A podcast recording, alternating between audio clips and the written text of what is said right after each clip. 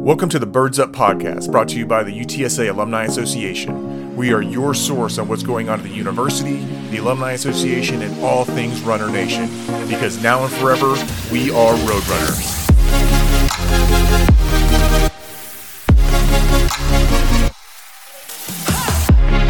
Welcome, Runner Nation, to another episode of the Birds Up Podcast, brought to you by the UTSA Alumni Association. I am your host, Drew Addison, and with me, as always, is your current alumni president, Yvonne Addison. How are you today? Doing great, doing great. And the man, the myth, the legend, and board member extraordinaire, Jacob Cavazos. How you doing, sir? Doing well. Great to be back. Well, look at this, four and zero, oh, baby. Four and zero. Oh. What a game against still Memphis. undefeated. What a game! What a game! Yvonne and I went out to Pinkertons for the alumni watch party and was blown away by the amount of alumni support that was there. Yeah, it was such an exciting environment. We sat outside for a little while, but then we went inside, and it, I mean, the party was just going. Everybody was there. We saw former students and and band members and friendly alumni faces that we see at a lot of events. And it was great just to see um, everybody coming out for such a wonderful event. And to top it off, we won. We so won. that made it even better. it was an incredible game. And, you know, thank you for all those that did make it out to the watch party and to the football team and coaches and staff. We are so incredibly proud of y'all and uh, keep that streak going. We'll be seeing you guys this Saturday against UNLV at the Dome. So yeah. um, make sure you get out there. The alumni tailgate will be at the SB. SB, 2 o'clock on Saturday, October 2nd. So come out, use that lifetime membership and get in for free, or I guess all memberships will get you in. And we'll be seeing you guys out there as we'll be roaming around, uh, eating some sausage wraps and having some beverages while we wait for the game to get kicked off. And, yeah, uh, looking forward to seeing everybody. Absolutely. Well, I want to jump into this episode that we have today. It was such a great interview. You're about to listen to Ramiro or Ram Gonzalez. Prosper West is a nonprofit community economic development organization, is a coalition of community members and partners working together to make San Antonio's West Side a more prosperous place for families and businesses. Their focus is on what they call the Big Six small businesses, housing and real estate, promotion advocacy, cultural preservation, placemaking and community engagement. Ram being the president and CEO. This is a great episode because we get to highlight an alumni that's going out and doing big things. Absolutely. Yeah, and uh, if you're not familiar with Prosper West, it was formerly the West Side Development Center, if you've heard that name before.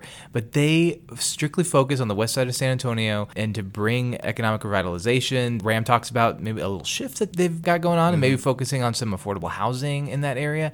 You know, it's a part of town that's rich with culture, rich with history, rich with, with heritage. And him and his group are really trying to hit a lot of the issues that are systemic in that area and trying to do what they can to do some revitalization and some development. Yeah, there is a call to action to the alumni as well because there are some opportunities for you to get in contact with Ram himself and, and to work on some of the impact groups that he's got going on to help the west side you know the concept of unlocking the real estate equity that's mm-hmm. there mm-hmm. helping families in that sense inviting businesses to come down and get more involved and it starts with individuals like ourselves yeah. getting out there and helping out uh, he'll talk about his his history and his mm-hmm. uh, his experience working with the city and how he can bring that that experience from his time at UTSA, from his time at the city, from his time working in real estate to the West Side and maybe mm-hmm. a new mm-hmm. perspective and a new take on, on how to address yeah. some of these issues. His experience working with the city is, I think, really what is needed yeah. for, for organizations like this because Definitely.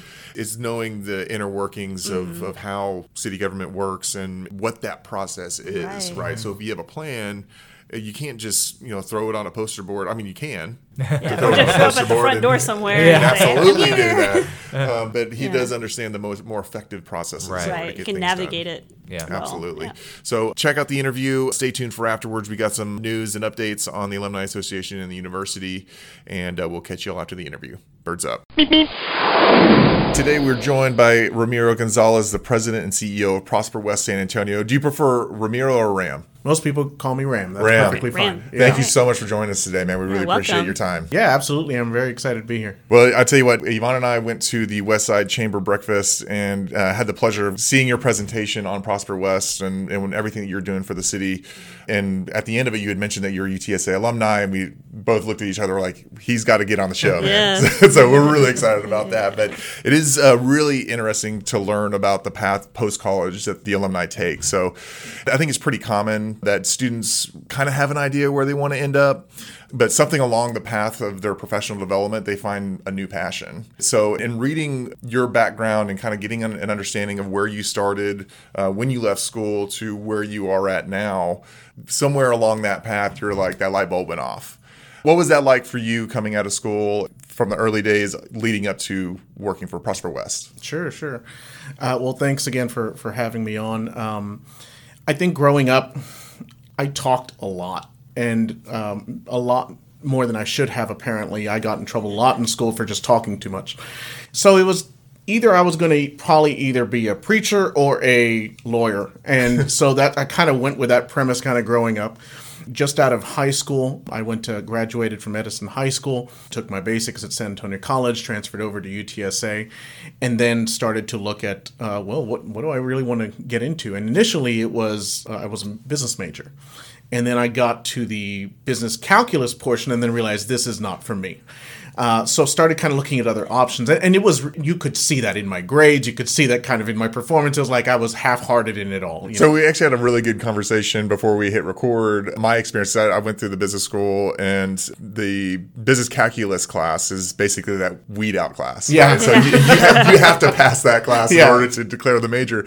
And I took that very first test, and I got like a 34 or something on it. oh Luckily, Yvonne's mathematics acumen is very high, so it took me bringing bringing my homework home and her going through every question over and over practicing, again to get it. Practicing, so I can so relate on that business. We feel your pain. yeah, yeah. I was definitely weeded out there um, and started looking. Okay, now, okay, well then, what is it? You know, what is it that really not only can I do well, but what drives me passionately, you mm-hmm. know. And it was a friend of mine who was actually already in the poli sci program and kind of introduced me to it. And it really kind of stuns me. It's like, well, how did I not know about that before?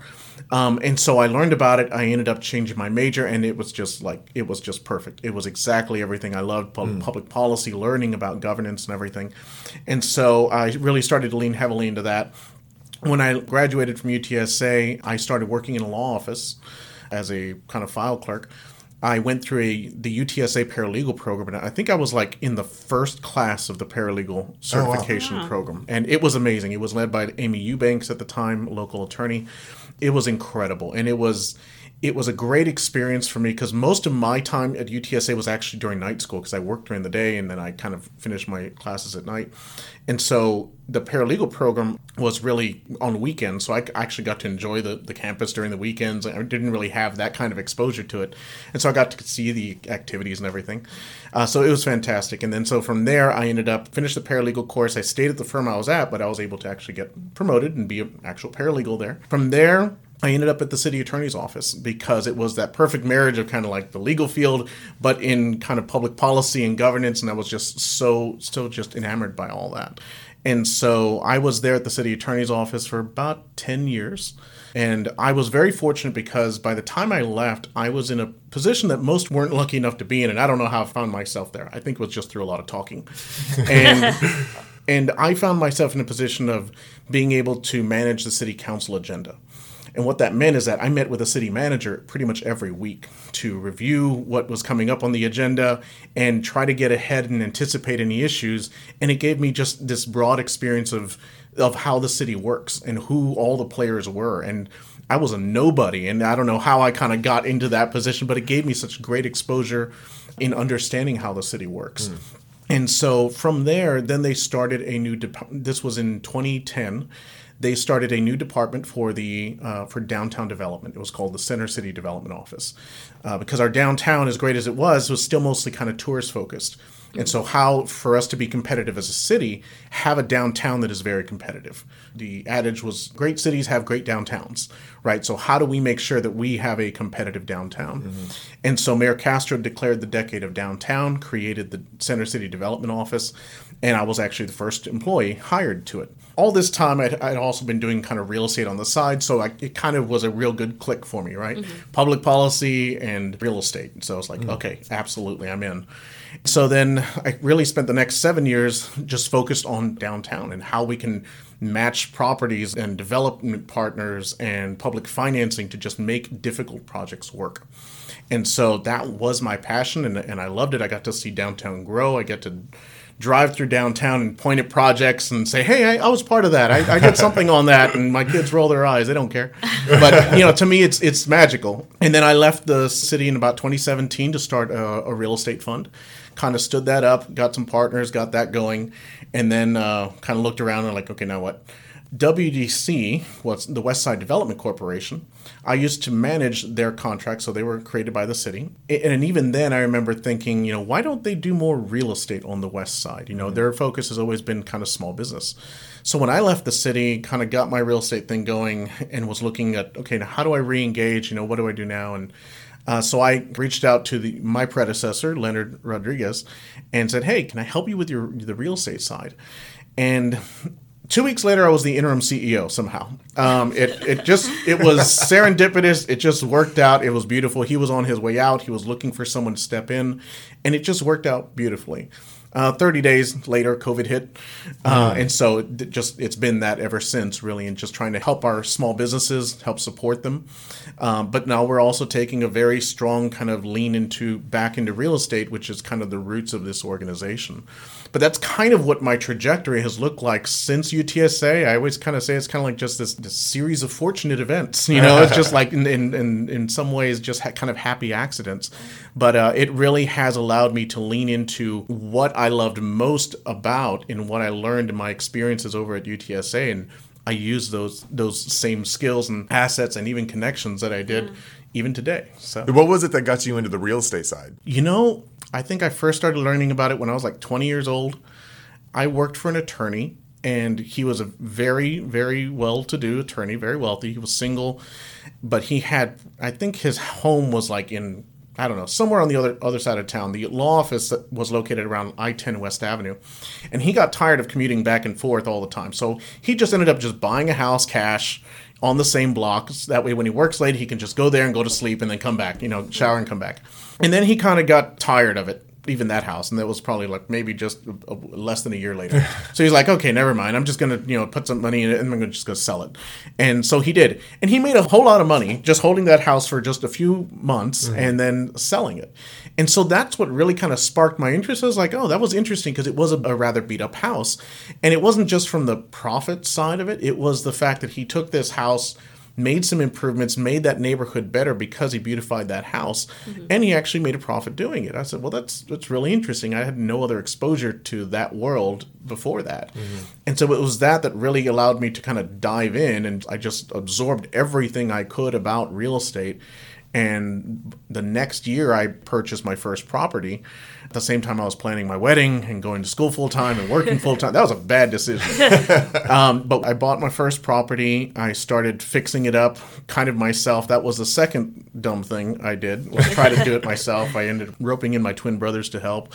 But you know, it was kind of how you learn. I mean, there's mm-hmm. just no real perfect way to kind of get into that. You just have to dive in and just see how it goes. And so that was kind of my first foray. And it was just after that, just kept building and just kept trying new things. And all the time I'm doing doing my public policy route and, and city work, you know, also just doing real estate on the side because it satisfies that entrepreneurial side of me. Mm-hmm it is fascinating to me, especially when it comes to working with the city directly. I mean, obviously, that experience that you had working with the city council and understanding the inner workings of how city government works. That I'm sure translates here every day at Prosper West San Antonio. Absolutely. And for those that don't know, Prosper West San Antonio, their mission is to foster economic development and promote the development and redevelopment of real estate within its target area, create viable urban communities, and preserve the character, culture, and history of the West Side. And the history of the West Side is interesting and complicated in its own right. You coming in, especially as young as you are, how have you navigated, especially when it comes to getting the attention of the city? Sure.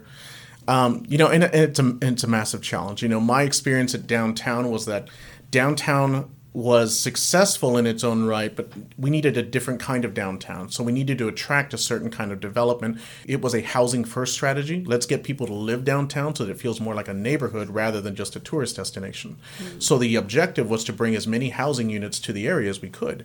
And so what that looked like was the development of what we called the C-CHIP program. It was the Center City Housing Incentive Program. Long story short, it basically made it a lot easier to make financial assistance from the city more predictable for developers to even take a look at downtown. Mm. Because most of the land prices downtown were kind of more suited for hotels, which from a profitability standpoint, multifamily and housing can't really compete with that. And so that's why a hotel can afford a much higher price on land than a multifamily. So it was about kind of balancing that so that we can bring more housing. So we were able to do that program to just kind of invite development into downtown to produce that kind of result. And it was very successful. But from that, we also saw the unintended consequences of that, which was the gentrification of areas on the periphery of downtown.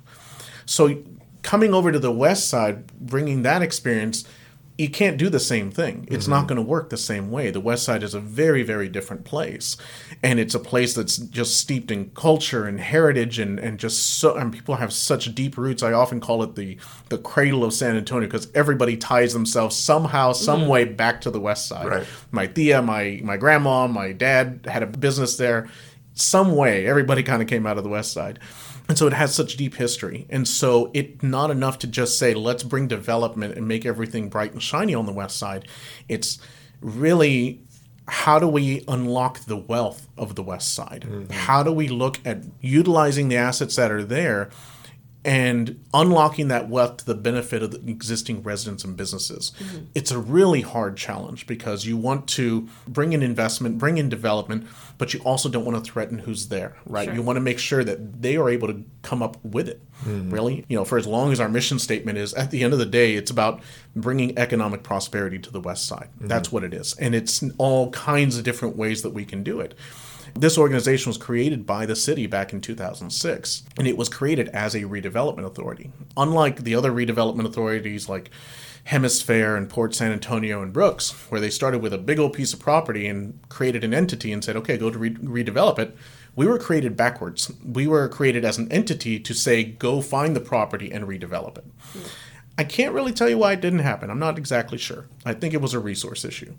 Uh, so instead, the organization leaned heavily into small business development, and that's kind of been its identity since its creation up, up until more more recently. Mm. And and that's fantastic. Those small businesses who have benefited from the work of Westside Development Corporation, now Prosper West San Antonio, have benefited greatly, and it's been hugely impactful in their lives.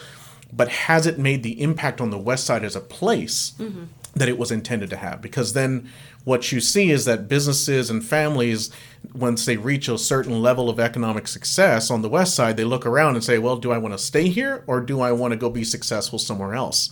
And unfortunately, when they have the choice, many of them choose to go. So it's not enough that we make the West Side a place that is conducive to someone just growing to be successful. We need to be a place where they want to stay, where mm-hmm. they want to continue to invest and help to be part of that transformation. And so that's kind of the trajectory we're on, which is why it's not enough that it just be small business. It has to be the placemaking, it has to be the real estate, and really maximizing all of the assets of the West Side. Mm. That's interesting because I remember when you did the presentation at the Chamber Breakfast, you mentioned the struggles of seeing economic prosperity happening in the West Side, but then it's leaving. It's mm going. It's going somewhere else. It's landing somewhere else. And what you don't want to see is that the West Side become essentially a launching pad right. for the benefit of other areas, because yeah. then you lose those tangible and intangible benefits that you could be reinstilling in your area communities there. And, and we've seen in other areas of the city and, and region where sure there's great development but then you see everything else sort of rising with it as well mm-hmm. and that's what you're hoping to see on the west side is right. as a community as a whole everybody rising yeah i mean when you create those kinds of places it attracts not only investment in the terms of you have customers, you have visitors who come to these businesses who would otherwise never come before. Mm-hmm. So, like Warehouse Five is a great example of that. You know, that was done by Jennifer Nager and uh, the late Dan Markson. Fantastic project that most people don't know is there on the west side. It serves as a kind of maker space and co working space for many, many businesses, very mm-hmm. cool businesses. And people go there, once they hear about it, they go there just to check it out. And they probably have not set foot on the west side at least five years or more. Sure. And so it gives them a reason to discover. So, one, you're bringing in this economic impact by bringing dollars from other areas of the city into the west side to then support people and support jobs. But then it's also about creating a place where now employers want to be there and be able to bring those jobs. To your point, when those employers or when these businesses start to become successful and are able to now hire people, well, we want them to now hire people from the West Side. We Right. want them to stay there to be able to build. We kind of incubated them on the West Side through affordable rents and kind of go ahead and give it a shot. It's not too expensive to try it over here. But once you become successful, we'll stay here. Stay here and hire the people who have been supporting you, you know. And I understand that for a business owner, you know, it doesn't always make sense for them to be, I can't also be a community developer, you know. Sure, so it doesn't always make sense. So we need to be making sure that we're making strides in making the West Side that is a place that is conducive Mm-hmm. to them staying, that makes business sense for them to stay on the West Side, continue to invest, and hire from the area. It's really like the definition of raising sociological equity. Yeah. Absolutely. Yeah. I would love to hear more stories, especially from the West Side, because I feel like there's a lot of cover on developments happening, building this building, it, this other development. It's always about the big shiny thing, right, that you mm-hmm. mentioned. But you don't hear so much about the impact to the greater community around it. Mm-hmm. And it sort of out of sight, out of mind, right? You never hear like the stories of the people around there and how they're impacted, unless it's something bad, unfortunately. You know, the people who don't want the development, you hear a lot from them, right? Right, but right. when it comes to fruition and years down the road, how were people around the area impacted? It'd be mm-hmm. great to hear more stories and get more cover on stories of not just businesses, but the individuals around. How was their community or their neighborhood, even their street? How was their street impacted by mm-hmm. what's been happening? Because you know, I think that's really the important part of understanding where it might have seeded as some kind of residential development or commercial development or something which is easy to see and Yeah. put your eyes on mm-hmm. but the everything else around it Yeah. i think and i think you guys Yeah. could do a great job of really telling those stories and bringing them to, and, and to that's light that's what we want to be doing. It's interesting because there is this overwhelming perception of the West Side as a place that is just anti-development, anti-investment. And there are certainly factions of the West Side that feel that way. Mm-hmm. When you talk to everyday neighbors and everyday businesses, and then even the neighborhood presidents, that's not what they're saying. They're saying, no, we want investment. Mm. We want things to come to the West Side. We don't just want everything to be a taqueria or a garage. You know, we need diversity. I don't want to have to drive across town to get the same things that everyone else has access to. Right. You know, we want to be able to have those things here. We just want to make sure that we don't get pushed out at the same time. Right. And that's a hard, hard thing to do. I mean, even when you fix a street, mm-hmm. even if you go and put sidewalks in, in a neighborhood, it's going to increase taxes as a result because it's now a more desirable place to be. Mm-hmm. So on one hand, you're you're saying make our place more desirable and attractive, but you're saying well, but don't let the value reflect that. right Right. And it's kind of impossible to do in, so, in in many ways. So then the other side of that is instead. How do we make sure that you are financially prepared for whatever change may happen? How are you? Mm. How can we economically empower you mm-hmm. so that you not only can survive it but can thrive? And a perfect example of that is if you're a homeowner on the west side, can we build you a little casita in the backyard?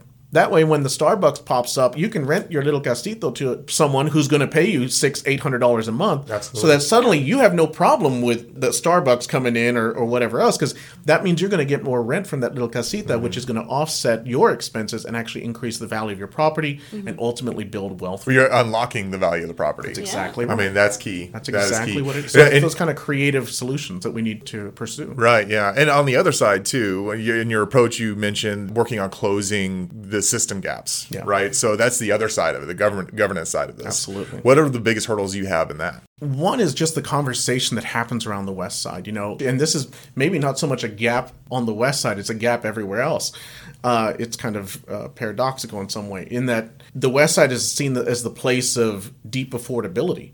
Well, the problem we have is that when we're only locating all of the low-income housing on the West Side, you're concentrating poverty, and so you're actually widening the gap for people who want to be able to be financially successful.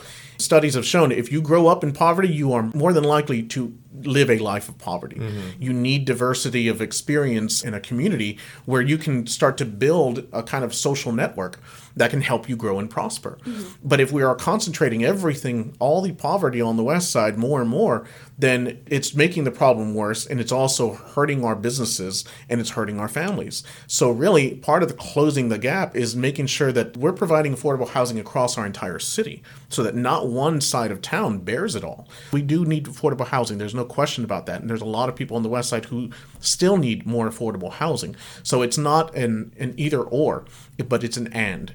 What we need on the west side is balance. And mm. so a lot of the gaps that we talk about is bringing balance back to the west side, which is not only even from a gap standpoint, look at the digital disconnect for the west side. You know, there's no fiber on the west side. Many of these families don't have internet or they just access everything from their phone. They don't have a laptop. So they're literally disconnected from many of the opportunities that are far more easily accessible by the rest of the city.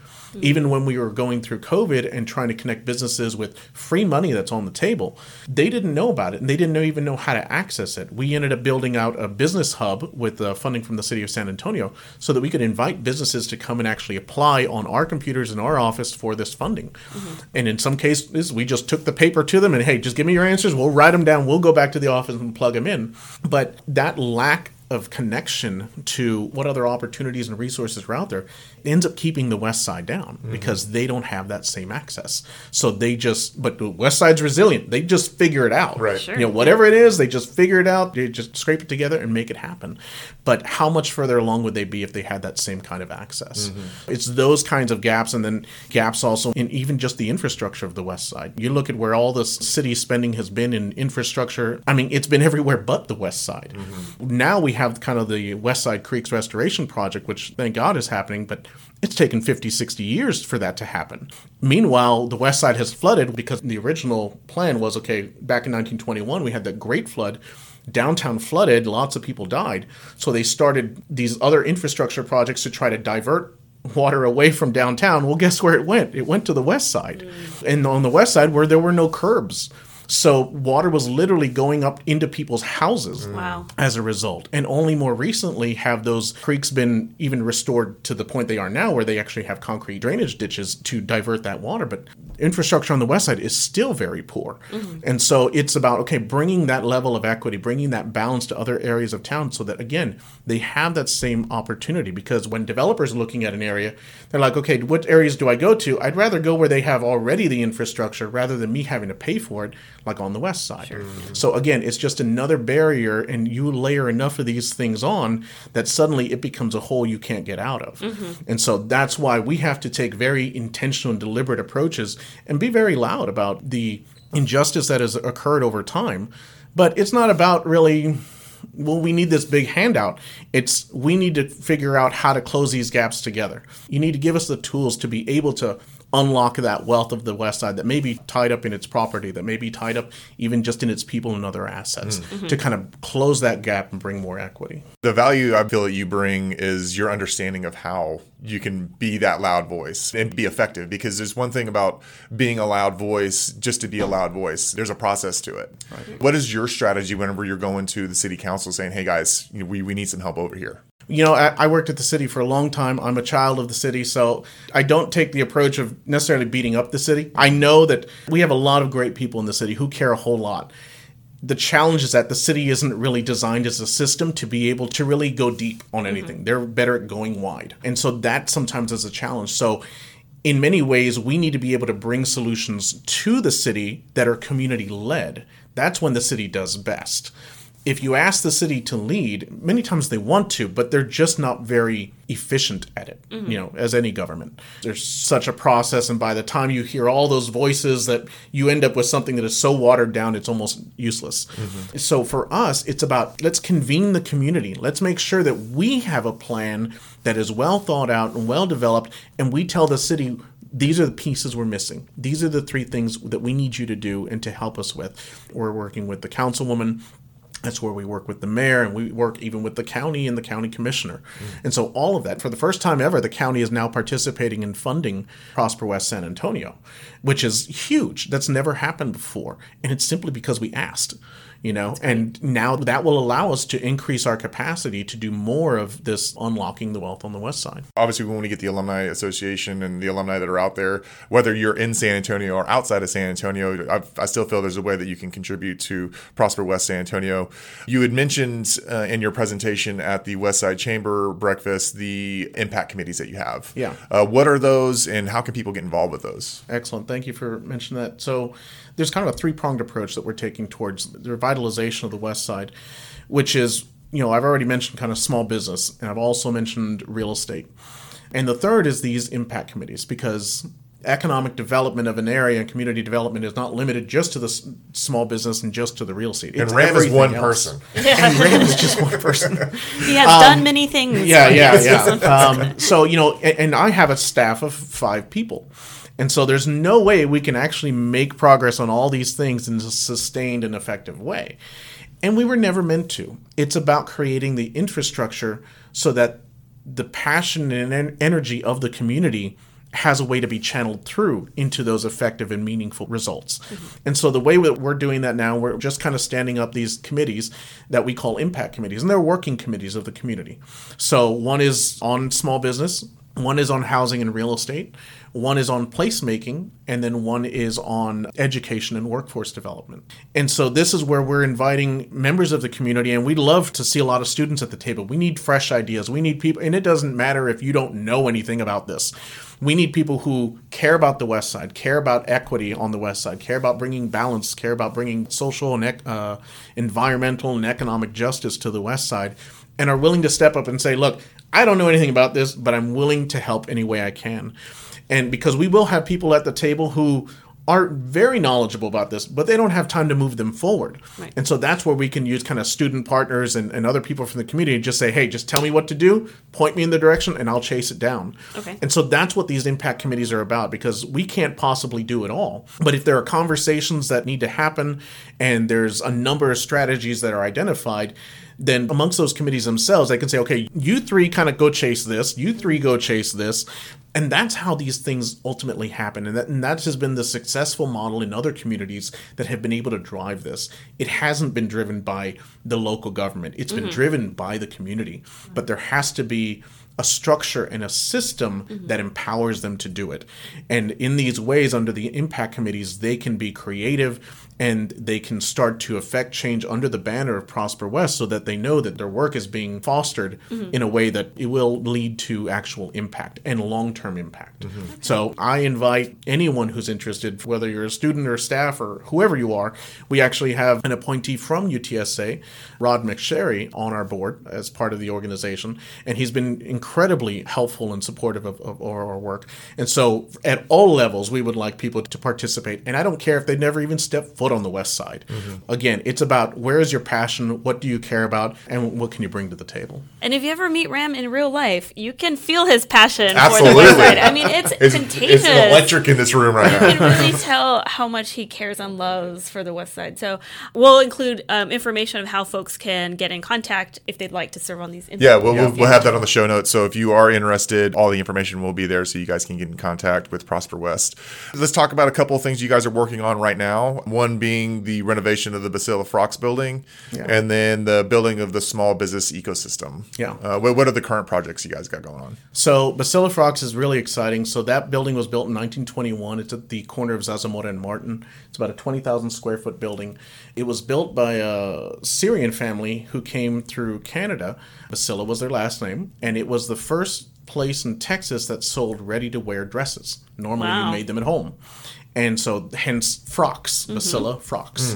Mm. I mean, just even the story of that family is just a story of resilience. They actually built the building, and about 10, 15 years later, they lost it in bankruptcy. And then they came back 10 years later, bought it, and rebuilt their business again. I mean, it, you just talk about a story of resiliency and, and, and a picture of the West Side. That's exactly what that is. Mm. Eventually, the building was sold again and fell into disrepair. At one point, a, uh, a dollar store wanted to buy it and demolish it. And then just build a dollar store because Wow. we, we don't have enough of those on the west Right, side. right. And so the community fought it. You know, we weren't part of that. It was the community just rallied together and said, "No, this is not going to happen." Mm-hmm. And part of that is because Basila has been so many things to so many people on the west side. It's been a mm-hmm. clinic, a grocery store, a ballroom, small business offices. It's even been uh, a wrestling gym. That's where Shawn Michaels had his wrestling gym right there out of the west side. Wow. And so there are people who are professional wrestlers today who got their start at Basila Frocks on the west my side of God. San No Antonio. kidding. What a unique Exactly. story. And wow. so it has such a powerful story in history. So the community came out and said, no, that's not going to happen. They were able to defeat that. And uh, it just kind of sat there a few more years. We ended up buying it in partnership with the late Dan Markson.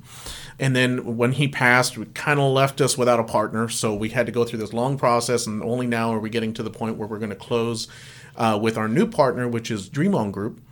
Oh, yeah. uh, which is Rene Garcia and Julissa Carielo. Julissa runs Tejas Te- Premier. Tejas Premier Contractors, and the she's the uh, I think she's Center. the chairman of the uh, Maestro Center. Uh, so two powerful kind of West Side kind of homegrown people who are our partners on the new Basila Frocks project. And Rene Garcia is a, a, a power player too in the real estate development Absolutely. side of things. Oh, absolutely. For many years at Zachry. Exactly. So I mean, we are blessed to have this team uh, alongside us in this project, and um, the goal is is to turn Basila into. Uh, a small business office space to further incubate and help our businesses become more successful. Uh, it'll also be home to about 500 to 1,000 square feet of community space so that nonprofits in the area have somewhere to meet, uh, so that we can do some community workshops and gathering and listening.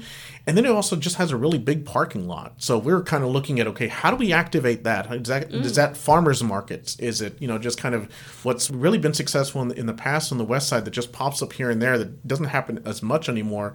Is these community garage sales? Just letting people just come and congregate in one place, kind of sell their wares. It provides economic opportunity for And them, engaging you the community. They can all meet each other. and, Right. it, and it is now an asset to that surrounding neighborhood. And so that's what we're looking at at Basila, not only for it to kind of provide small business space, but how else can this be leveraged to be an asset and a benefit to that surrounding community. So that's that's one we're very excited about, and I'm just like, okay, come on, let's let's birth this thing already. All right, Right. let's get it, let's get it going.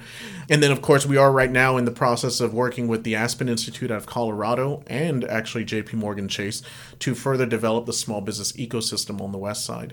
And how do we make sure that businesses, no matter where you're starting at, you have somewhere to go to be able to know what your next step might be or be able to connect to those resources that are available. Mm-hmm. And then the kind of last thing that I kind of want to mention that we're just kind of putting it together is we would all love if on the west side there was a developer who would come into the west side and say, "Look, I will develop the properties on the west side." And every property that I develop, half of the profits will be to support the neighborhoods around it. Because then you think about, well, what if there was a network of those projects all across the west side? Suddenly, gentrification looks very different. Absolutely. Suddenly, those are assets in my community that can maybe help build that casita, that can help fix up my home, that can help provide tax relief. So that looks very different. Well, good luck finding the developer who will do that, right? Yeah. Well, that's what this organization was created to do. And so now it's about living into that now. Mm-hmm. So we're in the process of building our capacity to be become the in-house developer of the West Side, to be able to look at those properties, look at those assets, and that means partnering with a lot of our public institutions who own property on the West Side, which is a lot. Our board is mostly made up of institutional landowners of the West Side. And you think about all the church-owned property on the West Side, mm-hmm. they all want to do good with their property. So what would it look like for Prosper West to be partnering with them on their property so that we not only produce the use of that property, which may be housing and some daycare at the bottom, but also the actual revenue actually going to support the neighborhoods in the area. Mm-hmm. And so that is the kind of longer term vision of Prosper West so that we do economic development and revitalization in a way that it's never been done here before mm-hmm. and in a way that is long-term thinking and holistic. It's a big mountain that we will climb and that we will get there and it'll only be because we have partners. We have the right people at the table and people who care enough to help us get there. But Yeah. that's what it would look like. That's what successful growth on the west side can look And in like. short, that's putting the money where your mouth is. That's right. You Yeah. know, That's Uh, exactly it's what it more than just again being that voice. It, it- obviously, volunteering your time, putting your time towards the West Side and the development of things, but actually making sure that things follow through. We talk about accountability on the show pretty regularly. It's not just holding you know the city government accountable, yourselves accountable, but the community accountable as well. Yeah. And again, this is a call to action to the alumni that are out there that are interested in getting involved in the impact committees. There's multiple levels that you can get involved with, all of which will be again on our show notes. So make sure that you check it out, get in touch with Ram's team, and uh, get involved. But uh, it's so incredible. I'm I'm so pumped up right now. I definitely know this is not going to be the last we hear or see No. of RAM. I think, you know, if you're really wanting to support your fellow alumni, RAM is one of the guys to reach out to. His vision and helping bring him and his team in the community, bringing that vision to life is going to take, you know, a lot of folks. And um, if you're out there listening and you know, feel passionate and, and have resources or knowledge or expertise or a passion or interest to help, please, please reach out. Definitely think we'll, we'll hear and see more about you Yeah, in the absolutely. future. For- let it- us know when you're running for city council. Ah, no, Yeah, we'll get the votes No, in. no, no. We'll get the votes in. You heard it here on the Birds Up podcast. it's done. it's important to note too if, if you don't maybe have the time to donate, there's always an ability to donate monetarily. So if you're interested in doing that, make sure you go to prosperwestsa.org. There's a very simple link that follows you on every page of their website. Down at the bottom right corner of the website, it says donate now, and you can donate automatically. So any sort of resources you can provide, whether it be time or money, Yes. I'm sure they'll be more than happy to take it. Absolutely, we will take checks too. Um, uh, I'll also mention that we do have our annual fundraising gala coming up, Okay. which Okay. for the first time and will continue to be so, our uh, Dia de los Muertos fundraising gala on November 6th. Okay. And so, still looking for sponsorships for that. So, There we if go. anyone's interested, please Yes. reach out. It's going to be a great time. Uh, we'll be at the Marriott Plaza downtown. Okay. Uh, so, we invite everyone who's interested, kind of come out and reach out to us. Awesome. Sounds good. Well, Ram, thank you so much. We really Thank appreciate the time today. Absolutely. Birds up. Ooh, birds up. So there you have it, Runner Nation. The interview with Ramiro Ram Gonzalez from Prosper West San Antonio. What a great interview! Yeah. His engagement with the city is is so inspiring. And while we're doing the interview, is it was electric in the room. I mean, the passion he has is so so incredible. Yeah, hopefully it comes through in the recording because it really shone through in the room. Just his heart that he has for the West Side, for the the small business and affordable housing, the people of the West Side. I think is what really rang true for me. Is, mm-hmm. is is just his heart for it is, is contagious. Yeah. Right. Well, his engagement of developers and identifying the, the potential that's there on Yeah. the west side and, and trying to find out how they can unlock Yeah. the equity that's in Yeah. that property. Because, I mean, really the value lies in where the location of where the west side Right, sits, right. right. And how can he maximize that for the community? Yeah. And looking for developers that are interested to try to create opportunities for businesses to come in and reinvest Yeah. and keep people on the west side. Yeah, I think compounded with his humility of like, I, we can't do this by ourselves. He can't do this by himself. He's calling on alumni. He's calling on the community. He's calling the, the private students. students. Yeah, yeah, absolutely. Be a part of those impact groups. He's calling on the private business sector. He's calling on the city. He can't do this by himself. His staff can't do it by himself. But we collectively can make an impact together. Absolutely. Well, if that's not a call for action for UTSA to step up and, and show what we're all about, I don't know what is. And let's get out there and help a fellow alumni make things happen for our community. So, Yvonne, what do we got going on in the Alumni Association? Well, we've got obviously you guys touched base on Roadrunner Nation tailgate this Saturday, Yeah. so don't miss out. It's going to be a great party, and more importantly, I gotta say this. More importantly, of course, we love our alumni and we love our alumni association, but guys, we gotta pack that dome. Pack the dome. Pack the dome. pack the dome. because this football team, the staff, everybody, the cheerleaders, the band, I mean, everybody that's associated with putting on this tremendous event, you know, they work really hard.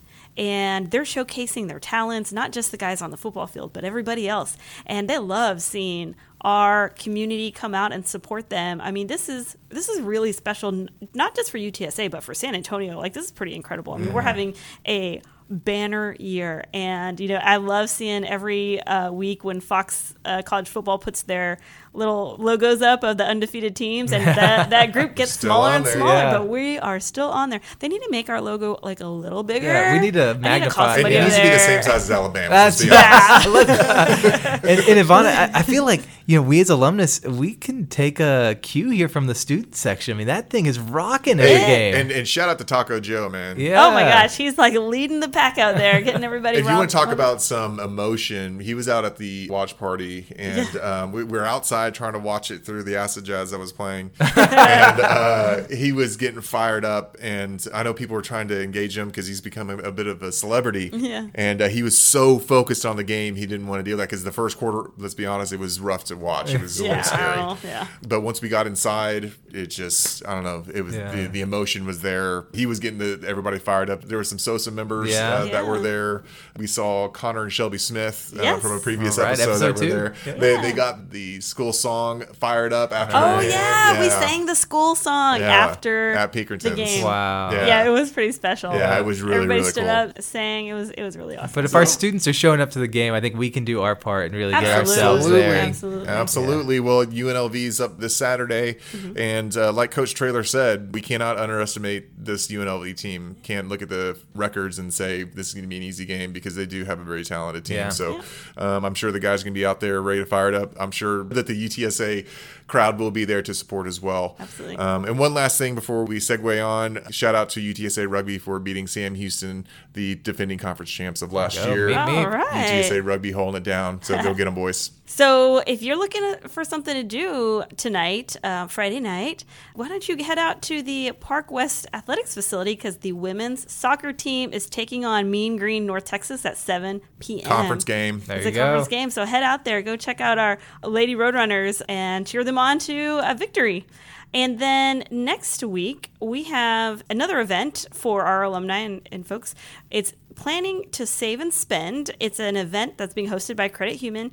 The location is still TBD. Uh, the prior ones have been done virtually, so there may still be a virtual component, or they may be looking at hosting something in person.